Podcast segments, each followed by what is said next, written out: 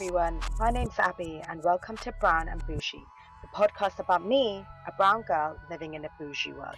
Hello, hello, hello, and welcome back to another episode of Brown and Bougie. So, today I've got a special guest on my show. Uh, before I do that and introduce her, I'm going to explain to you why we looked at talking about this topic. In my previous podcast, I've talked about body weight um, how we all struggle with it in our own way. Um, and the biggest thing we actually need to really focus on is our diet. And from my perspective, I've got my own diet plan.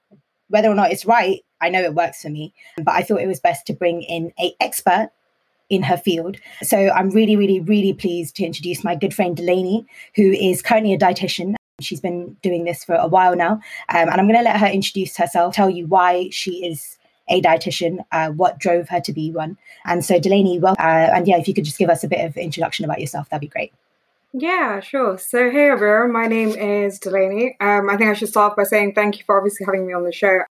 Um, so, as Maria said, I am a dietitian and I graduated last year. And so, for the past year, I guess, I've been working as a dietitian for the London Northwest NHS Trust. It's been a really good experience. I do a range of things. So, my role was, I was lucky enough to get a role which basically kind of let me do like hospital wards, but at the same time do things like GP clinics and nursing homes and things like that. Okay. Um, yeah, so it is quite diverse. Um, in terms of why I got into dietetics, I know being Tamil, it's like one of the weird courses or like the ones that yeah, you yeah, right, yeah, that's very, very, yeah, like I kind of am like, true, yeah, I'm a dietitian, and everyone's like, what is that? And I'm like, Yeah. it's like nutrition, but more. Um, it's actually not a very eventful story, unfortunately. Like, I wish there was more like eye-opening revelations and like, oh, this was like my calling in life. Like, I feel like that it is now, but when I applied for it, it's it really wasn't. yeah, you, you hit a point where you're just lost, isn't it? Like, you know, you're Yeah. an 18 year old to decide what you want to do with your life and what, what do you really know, isn't it? Yeah. So, I know. And like when I was applying to um, uni, like everyone kept telling me you'd have so much time, you have so much time, like don't worry about it now. And then it hit like year 12, first semester, and they're like, write your personal statement. And I was like, uh, what? Yeah, yeah. and I had like literally like because the whole of summer, like I didn't really know what I wanted to do. And then I literally had like one month to decide. Mhm. And like Mhm. I had four choices in my head, Mhm. um, as far as I knew, and they were basically engineering, doctor, dentist, biomed. Okay. Well, I think all of us know where that came from. I know, right? So it was those thoughts. I was like, right, so careers that I was allowed to choose. And then, like, one by one, I decided that those weren't for me, at which point I was left with no options. And I was like, damn it, like, what am I doing with the rest of my life? Yeah. Um, and then, weirdly enough, when I was speaking to a friend, um, she actually told me about the course and she said that she was thinking of applying. And I was like, oh, that's interesting. Um, and then did a bit of research into it. And obviously, like, it wasn't just like I just went, oh, yeah, okay, I'm to do this and then did it. I actually did food tech in GCSE.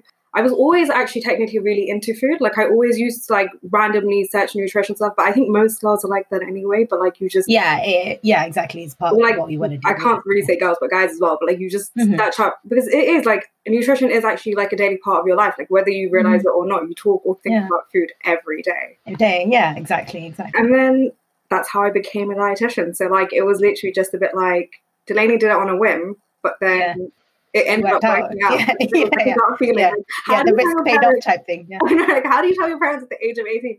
Yeah, I'm going with a gut feeling. We'll just ride the wave and see how we go.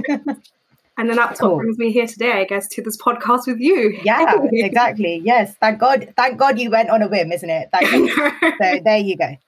Um, okay, cool. So I think uh, the biggest thing, I mean, we've talked about the fact that, you know, you are Tamil and there's a lot of stuff about food, which maybe people don't really understand as much. yeah. Um, so I guess in terms of, I think the day-to-day stuff people really want to understand is actually what are those common nutritional, I guess, tips, uh, which you find probably that the older South Asian uh, generation who kind of say, oh, you have to have lots of ginger. Oh, don't eat this after 9 p.m. You know, we, we've all heard it from our parents, from aunties, uncles, everything like that, you know, and sometimes I believe it, sometimes I don't. And I'm just, sometimes I just do it because I just want, to get, want to get my mum off my back. I don't know. Um, but you know, like I mean, we've all been there. okay, let me start off by explaining just a bit about carbs because, like, the next thing I'm talking about will make, will make a bit more sense.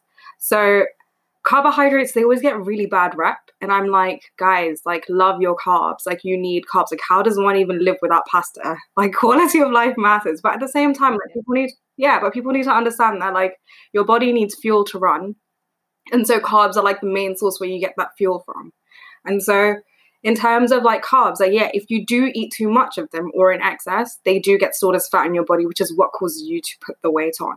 So essentially, the principle of carbs is don't cut them out because your body does actually need them. It's one of the like major macronutrient groups for good reason. Um, but at the same time, try to be more considerate about the amount or portion sizes that you're having. Essentially, what we usually say when we speak to um, like different individuals, like our patients or people who come for advice, is that roughly at every meal we go for 30 grams of carbohydrates. So as like a visual measure or something that makes it easier for you guys to think about it is if it's a rice it's roughly like a fist size or a handful of cooked rice. Same thing with pasta. If you look at it as a plate so if you take a medium sized plate a quarter of the plate is your basically portion size of rice or pasta which sounds very little i know but it's about how you group your other fruit things like potatoes are like two small potatoes two to three like small to medium sized potatoes or like half a jacket potato depending on how big the jacket potato is i guess. Mm-hmm. so like and obviously if you go for like the whole grain brown versions they are better because they have more fiber and they're like slower releasing in terms of energy or carbohydrates. So like for people who have like diabetes they are a better option but again if you do not portion size control them the same way that i just explained like two seconds ago like it makes no difference. You might as well go for the white option if you're better at portion sizing them. Right? So like that's the main thing. And this is what my daily argument on a daily basis every day for like half an hour is with my mother and my grandma because they have this thing where they go, anything brown is healthy. Yeah, but then it's made out of krakenma. It's fine. And I'm like, no, it's not. It is just a color. So I don't know if you know. I don't know. Do you know what krakenma is? Kuragama, yeah, yeah, yeah. Yeah. So essentially, what's the, what's the English for Kuragama? I, oh, I yes, literally I googled don't... it just because oh. I, I, googled it just to make sure like I knew what I was talking about. Okay, yeah, because I my mom always gives me Kuragama, and I'm yeah. trying to explain to my non-Tamil friends. I'm like, it's a flower that's good for you. Like I don't even know what. no, essentially, like. yeah, it is. It is a different type. It's it's, it's a bit like Adama, but it's like a different variety of millet or grain or cereal grain. Okay, it's fine, like an. African millet or cereal grain. Um, essentially, what they're saying is kind of right because it is better for you because it's more nutritious. It has a lot more micronutrients because it's less processed. Um, it's also higher in fiber. So, in terms of like your gut and digestive health, but also at the same time, if you have diabetes and you're trying to control the release of sugars in your blood, it's a lot better. But I'm like, mm-hmm. if you are having okay. two plates of kraken maputte, like the effect is just yeah. about and then obviously that's not going to work yeah it's not going to work exactly. and it's like especially like even with like weight control it's like if you're going to have two plates of essentially a starchy carb that has more fiber you're still going to put on that excess weight as fat yeah. so it's like yeah like the browner versions i'm like always go for it because it's always the better option compared to like the white varieties um, of carbs but if you're going to have loads of them. Just stick to your basmati rice, stick to your white pasta, stick to your potatoes. Like there is no problems. And like it's the same thing, I guess, with kuttersi as well.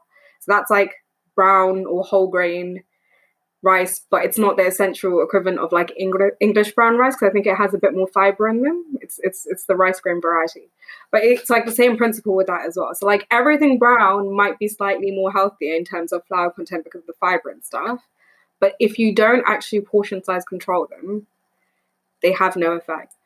Um, if I had to think of another thing that I hear quite often, and I don't actually blame our community for thinking this, I think it's like social media and like our our actresses that we see, even in like English media as well, is that green tea is your miracle cure for weight loss.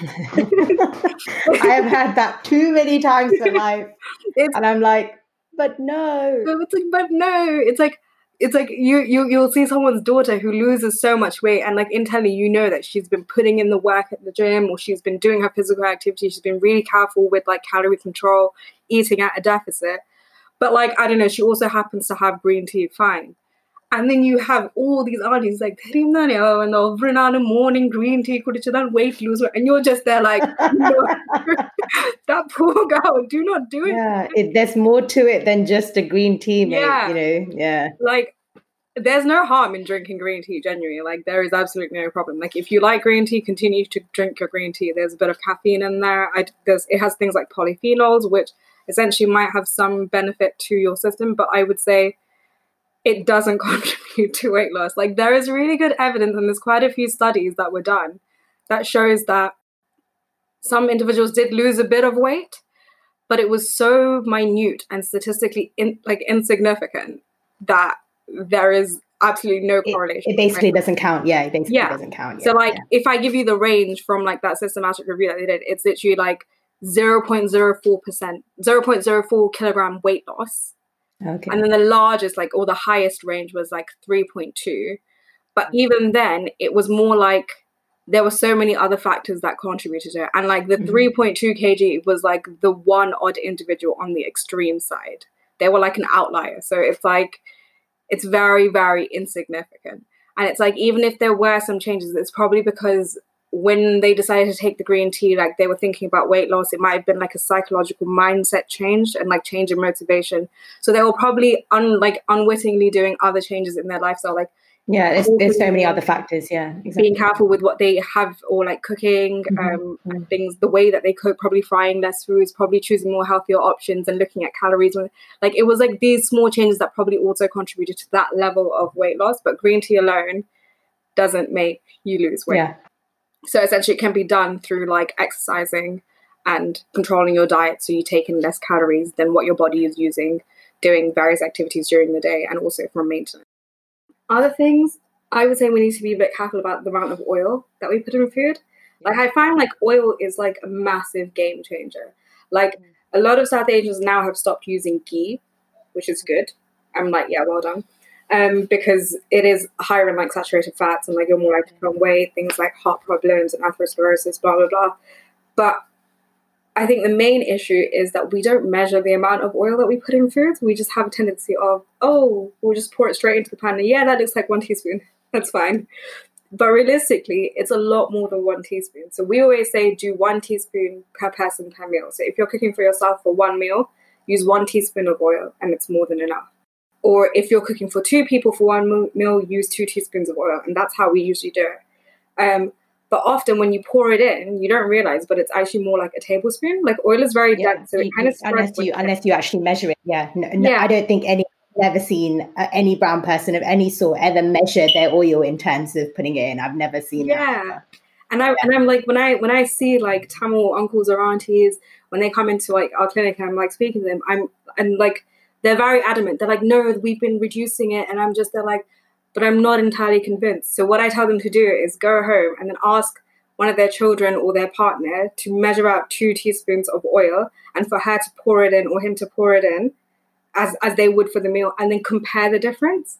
I think that's like the biggest change because it's like a visual, like it's like a visual stimulate, like it's like a visual appearance of exactly what the difference is, and then they're just they come back and they're like, yeah, like we've been putting in way too much oil, and I think it's also particularly harder because sometimes we cook food and then we add oil in between after as well. And then we're just like no no you don't actually need it. Like you don't need it. Don't do it. But then it's like it's also added for taste.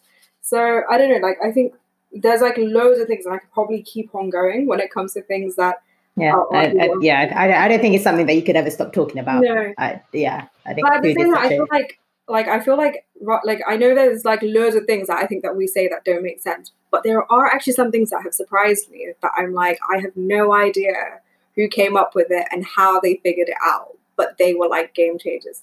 So imagine me sitting in third year in a lecture about irritable bowel syndrome.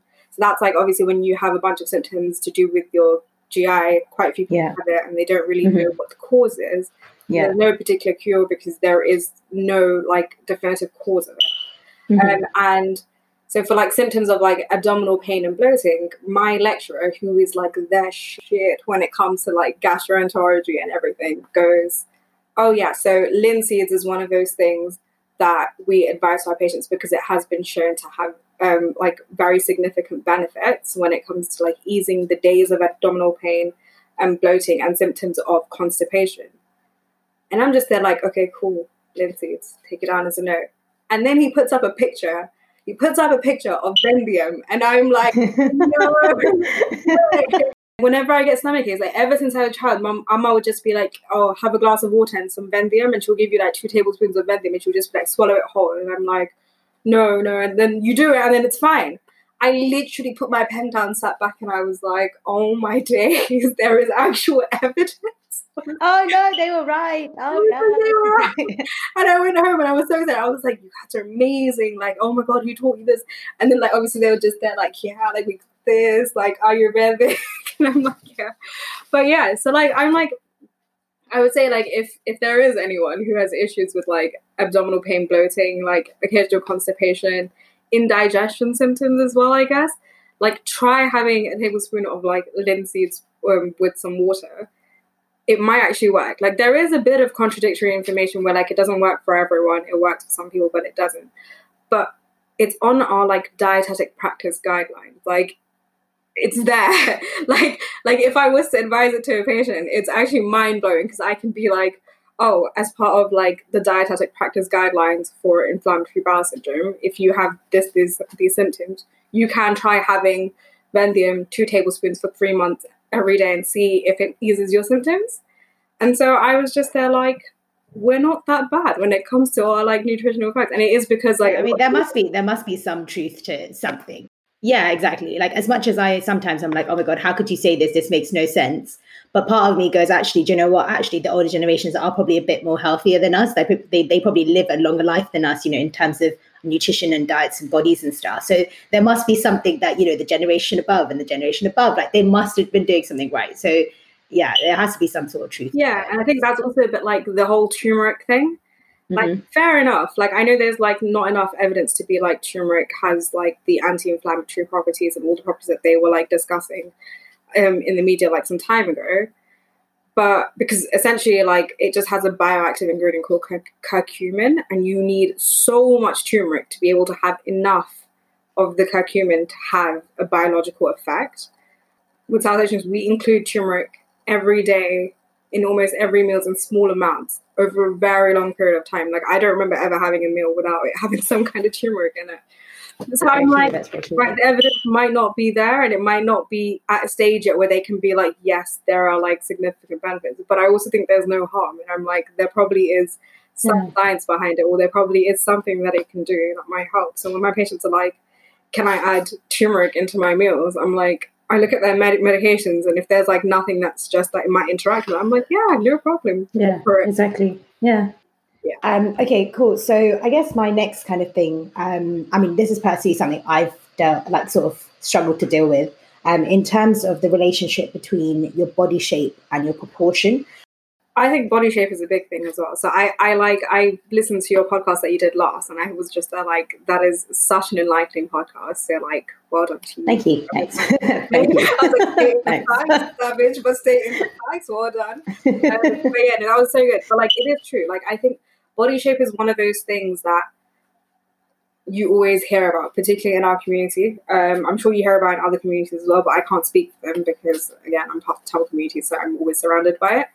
Um, and I think the first things that people need to understand is the frame of your body is a massive determinant of what your size is going to be like or what the shape of your body is going to be like. It's also determined by things like genetics. So it's like, like you said, height is one of those. Sometimes you will just be short, like you just can't, like you will be five one forever, you'll be five three forever. Like fair enough, if you're taller, you're you're more likely to have a slimmer frame, um, because of your height. That's not always true. Sometimes you can have a bit more of a bulkier or a larger frame being taller, but again, it's very much dependent on things like genetics. Um, and it's not it's not like it's not like a blanket rule where if you're tall you're going to always be slim and if you're short you're always going to be like you get like varying body sizes. Does that make sense? I think the key there is you need to kind of get to know what your body shape is like and you need to learn to be okay with it.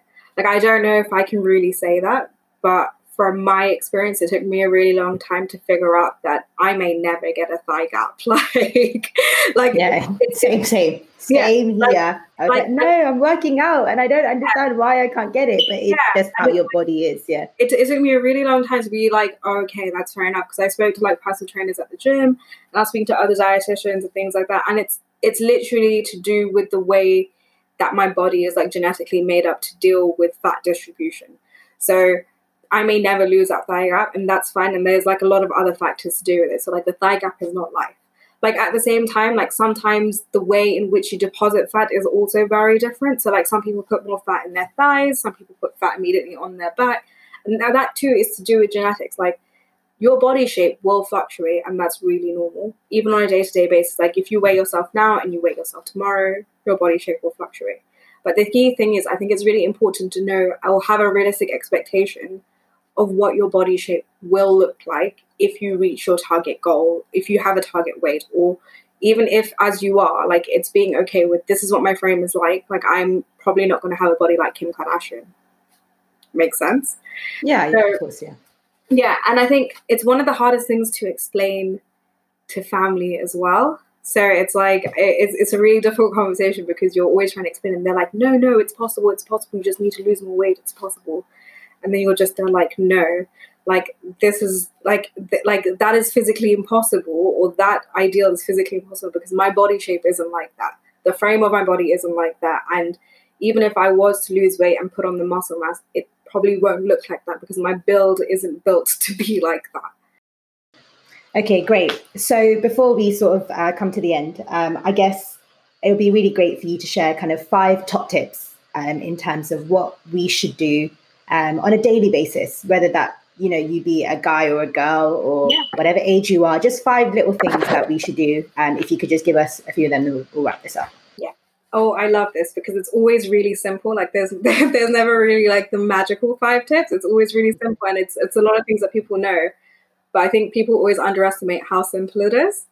And so I think top tip number one is focus on your daily health and dietary habits it's not the chocolate or the ice cream that you had last month at creams or like treats or whatever. Like it's not the chocolate that you had like once a week or the cake that you had at your friend's birthday last week that makes the change to your weight.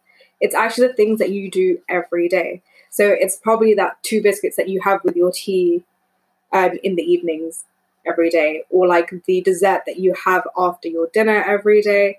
It's the things that you do every day that add to your daily calories or your daily energy content that you take in that makes the change, it makes the difference to whether your goes up or down, or makes a difference for whatever it is in terms of your general health that you're trying to do. Um, so I think the only way to be able to achieve that is basically to be more aware of what it is that you're putting in your body. Like I know a lot of people probably it's really daunting to come face to face with what it is that you eat, but I would say try keeping a food diary for around five days. So just write down everything that you're eating. You can also write down your mood at the time that you go for a specific food. So you can like also tell whether mood is a trigger or external factors that might trigger your food choices food choices on a daily basis. You also might want to keep a track of like on a busier day, do you find that you reach for things that are more calorie dense because of time or because you're not as like aware of what it is that you're choosing um, and taking a look through those and seeing where there are like extra high energy, um, high fat content foods that are added and seeing where you can make the changes. So I think okay. it's important, like my top tip one would literally be focus on your daily dietary habits or health habits. Um, and if you find it hard to pick out, it might be useful to just get a family member or someone else that you know who you wouldn't mind looking at it just to see if they can see anywhere where you might be missing something out. But again, like I think it's important at that time also to be honest with yourself because you do want to, if you want to make the change, you need to be able to see it for yourself. Um, top tip number two is portion size control is key. Like I said with the carbs, you can have anything and everything um, as a general rule in most of the cases, so long as you have them in moderation and you control the portion sizes even that includes things like chocolate. Like having a chocolate like once a week there is no problem with it. Like it's very unlikely that that is what is causing you to put on weight or stop you from losing weight yeah exactly yeah yeah. So that's fine. Um, top tip number three is okay so this is a, this is something that i actually pretty much love but i know it's also quite hard. Um, it's aim for realistic sustainable nutritional changes. So the reason why i say realistic is don't set a goal for yourself or a nutritional um, um, like a nutritional target because again it might not be just for weight loss it might be just for better health outcomes um, or, or like a better medical condition or medical profile it could be for those as well but set it so that it is realistic and that you can work towards it like don't set yourself something with a very short time period that's very difficult to achieve because nothing is impossible, but it's also not going to be easy. Like when it comes to making changes, they're also very hard because everything that you've been doing up until now is based on habit. And because it's based on habit, habits are hard to break. So they do take time. So I would say be realistic about the goals that you set. And the reason why I say sustainability is when it comes to making dietary changes, I always think that like your diet is basically an essential part of your lifestyle. So you don't want to make a change that you only keep for a very short amount of time. Unless, of course, you have one of those where you want to lose this amount of weight for a specific purpose, like a competition or like a wedding or something, and then you're fine with it after. But if your general goal is to improve your nutritional status as a whole, I would say think of sustainable changes. So things that you can keep for a long term. Like you don't want to make changes that are very difficult to keep or very unrealistic or don't really have the benefits and aren't effective.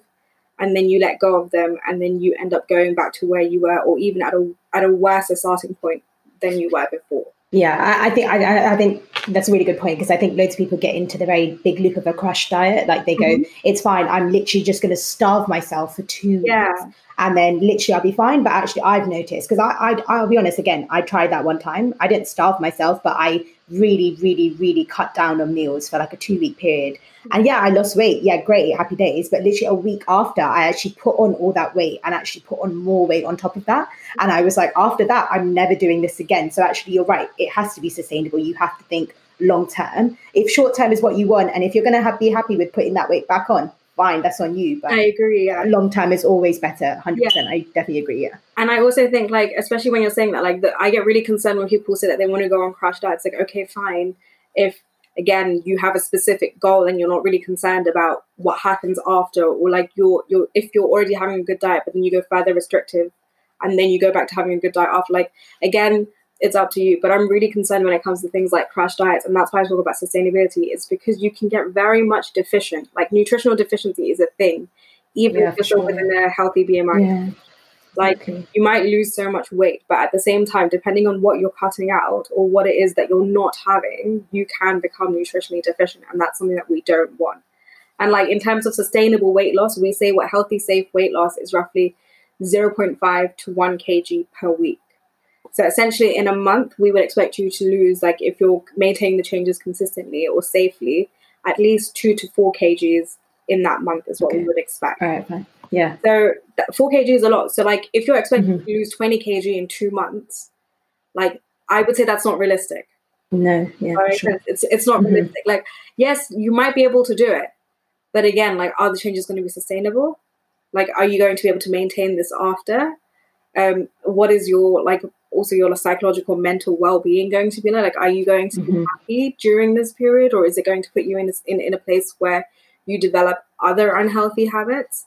Yeah. Like, these are all factors that I would say that you would also need to consider as well, and it's like be yeah. careful about because again, this is your body. Like, you need it for the rest of your life.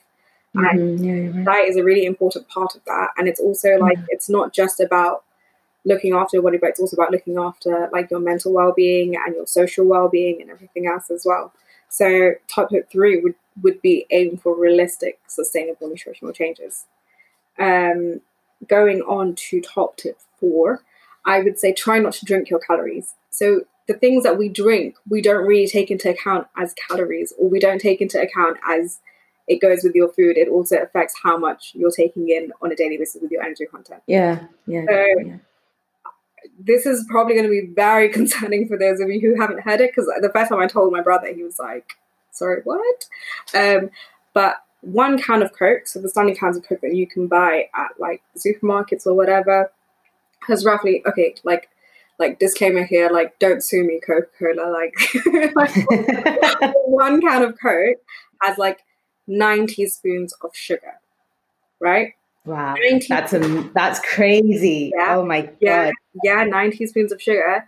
Public Health England tell you that roughly you should have five teaspoons of sugar in a day. Yeah, and that one can has ninety. Oh, and uh, that, that one can has nine teaspoons of sugar, and those nine teaspoons of sugar has 140 calories.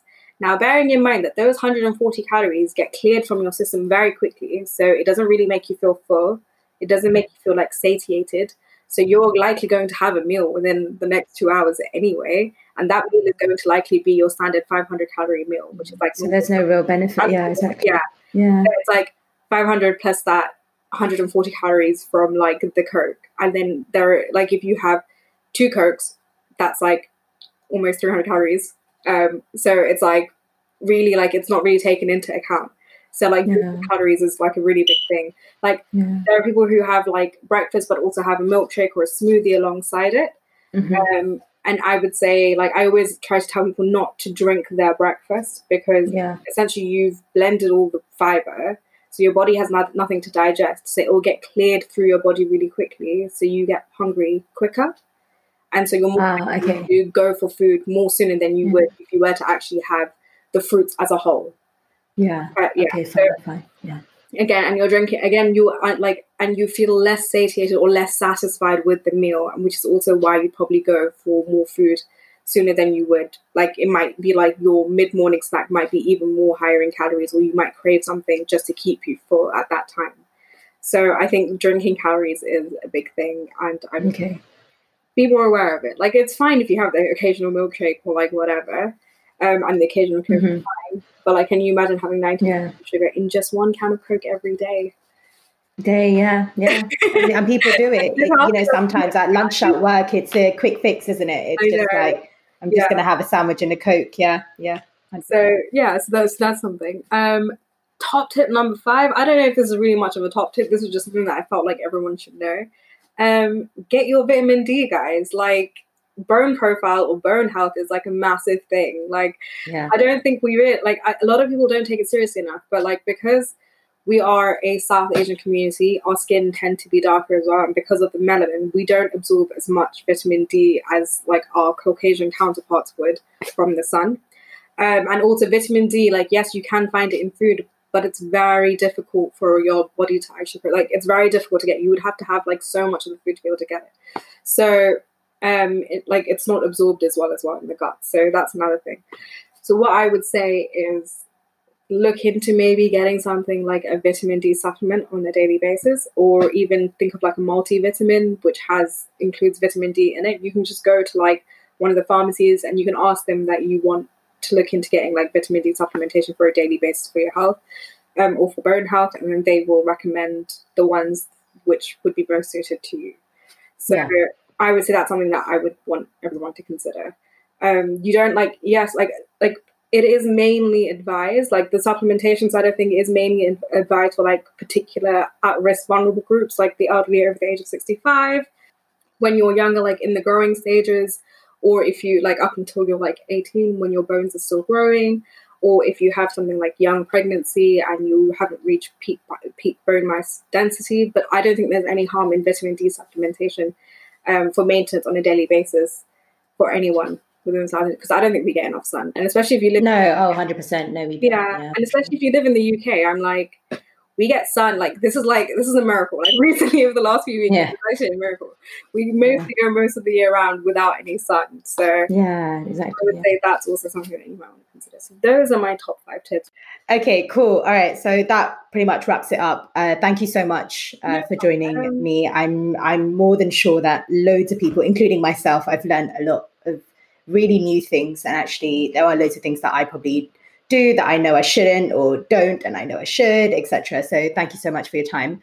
Um, and as always, my tune of the day session is chosen by my guest, uh, and I believe you've chosen a tune for today. Um, so I'm going to let you introduce it. Um, and yeah, thanks again for joining me. Um, thank you so much for having me anyway, Vera. Um, it's actually been quite a fun experience. I was quite nervous, so I hope your listeners did get something out of it. And if anything, I'm sure they I'm sure they'll love it. Um, so the tune of the day, something I've been listening to quite a bit recently, and I feel like especially in the mornings that like gets me pumped is um, Aya Nakamura's. I probably don't say her name right. Aya Nakamura Pookie Pookie Pookie. It's a tune, guys. Take a listen. Thanks again. Don't forget to like, comment, and subscribe to my channel. And also follow me on Instagram at brown and underscore underscore. I hope you all have a great day wherever you are. And don't forget to tune in next time. See you soon. Bye.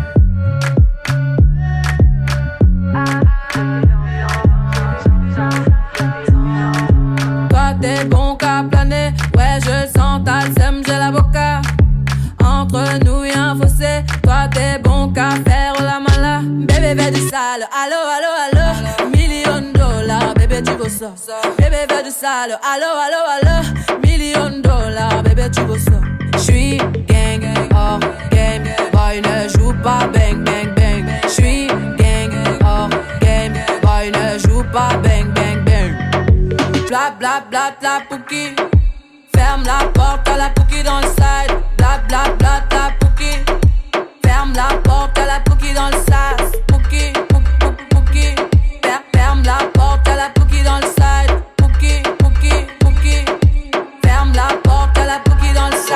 Ah, depuis longtemps, j'ai vu dans ça. Depuis longtemps, j'ai vu dans ça. Depuis longtemps, ah, ah, j'ai vu dans ça.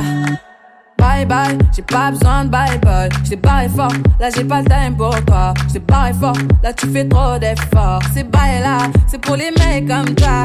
Ta clé pour des pipettes, ça va claquer. Pour des pipettes, ça va claquer, crack.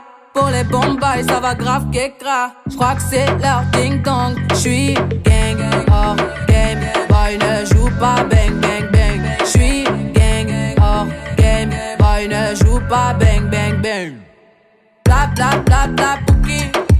Ferme la porte à la pouki dans le bla pouki.